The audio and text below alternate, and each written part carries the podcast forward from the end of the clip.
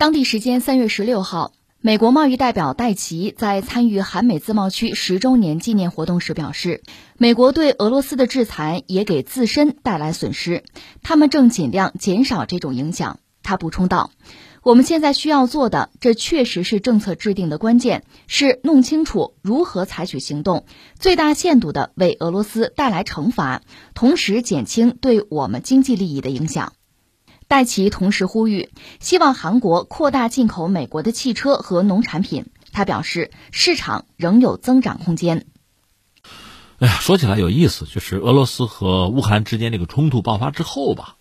你看普京有几次电视讲话，他最新这次讲话你要翻译成汉语可能得是个万字长文。他大概就讲说，我们怎么办啊？遭到西方制裁我们怎么办？西方的制裁对俄罗斯经济必然会产生影响，其实不只是对俄罗斯啊，对西方本身，对整个世界经济，包括对美国经济肯定要产生影响。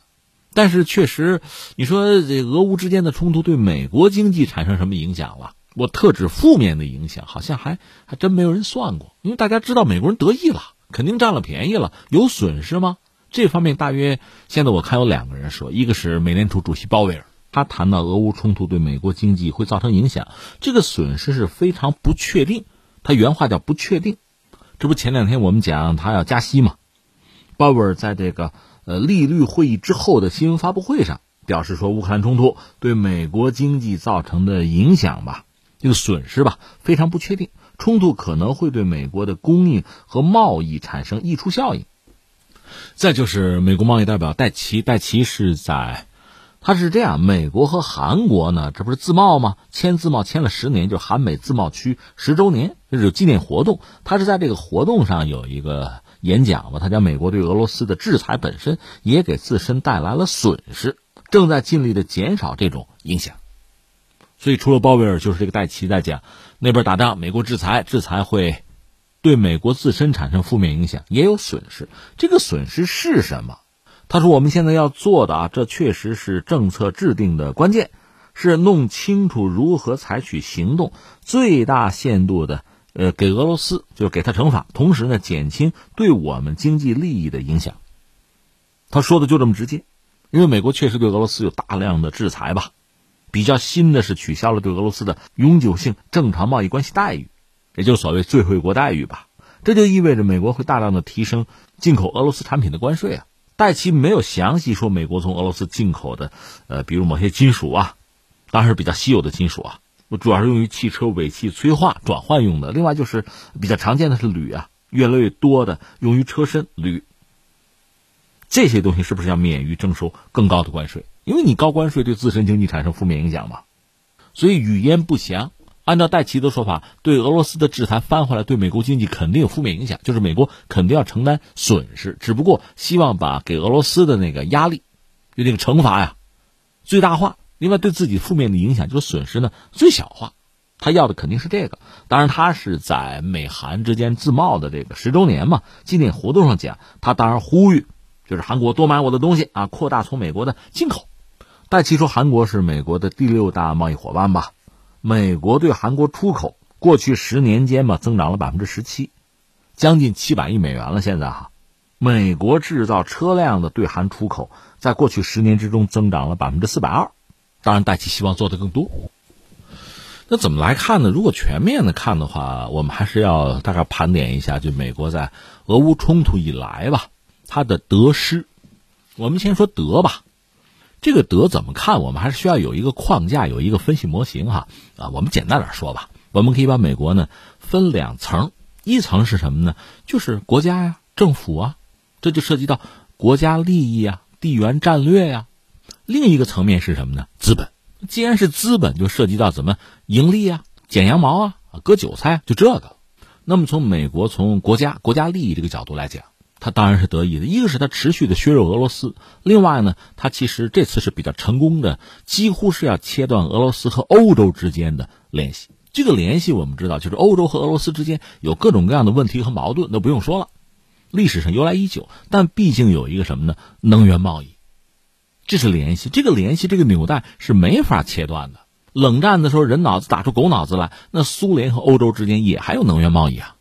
但是这事儿推进到21世纪的20年代，美国眼看着就要切断欧洲和俄罗斯的能源贸易，那就也削弱欧洲了，而且让欧洲内部，就欧盟内部啊，发生了混乱和矛盾。那这意味着什么呢？极端一点的说法，我看到各种学者各种分析，极端一点的说法，当年美国有一个门罗主义，门罗宣言嘛，就是美国人跟欧洲讲，美洲是美洲人的美洲，说白了，美洲是美国人的美洲，你们不要插手，你们不要管了，这当年是门罗主义，对吧？那么美洲整个成为美国的势力范围，什么拉美什么成为美国后院，这我们都知道，当年19世纪的事情。那如今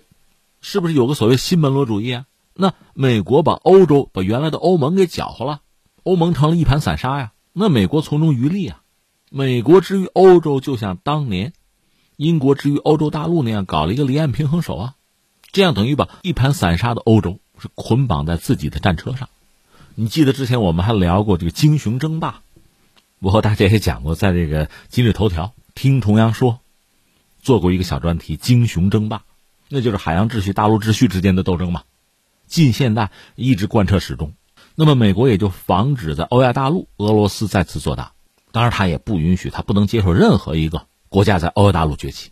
所以我们看到，这是俄乌冲突以来吧，美国的一系列得意，这个意是益处的意啊，而且这是从国家战略这个层面，从地缘政治这个角度来讲。那么从资本这个层面呢，其实就简单的多。一个我们要讲，美国它是一个资本帝国，说白了资本说了算，但是资本呢出身是不一样的。你比如说德克萨斯的石油巨头，你比如布什家族，华尔街都知道吧。另外军工复合体，美国曾经有一个总统艾森豪威尔，这个人还是二战的美军名将名帅吧，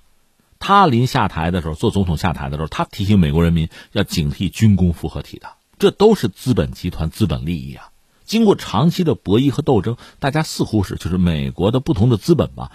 不同的力量似乎达成了一种平衡。当然互相指责是有的，比如从军工复合体的角度，就觉得美国的制造业毁在谁手里了呢？就毁在华尔街手里了。因为军工复合体嘛，它毕竟是一种高端的制造业，造船啊、航空航天啊，美国在这个领域这个能力逐渐在变差，在衰落，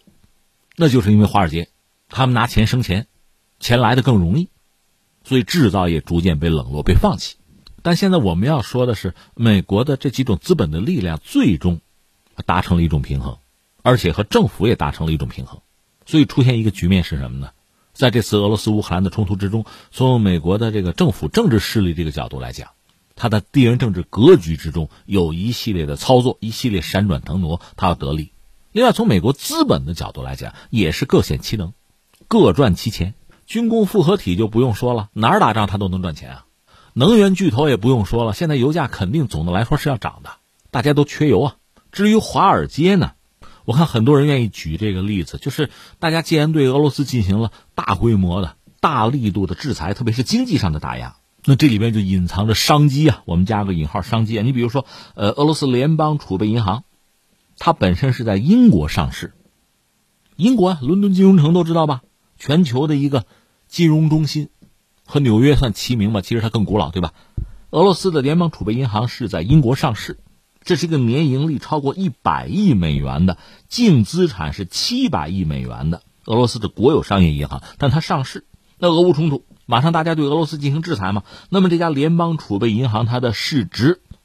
曾经达到1100亿美元啊，跌到了2.43亿美元。重复一下，从1100亿美元跌到2.43亿美元，这是暴跌吧。那么华尔街用了9700万美元买走了它40%的股份，全买也不可能，但这绝对叫抄底啊，这就叫金融围猎，这就是赤裸裸的掠夺呀。